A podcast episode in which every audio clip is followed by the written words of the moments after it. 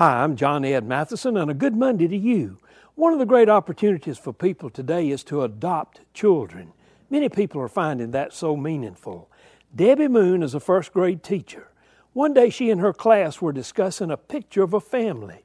The children noticed that the little boy in the picture had a different hair color than the other family members. Then one of the students suggested that the little boy had been adopted. A little girl quickly responded that she knew all about adoption because she was proud to be adopted. Another student in the class asked, What does it mean to be adopted?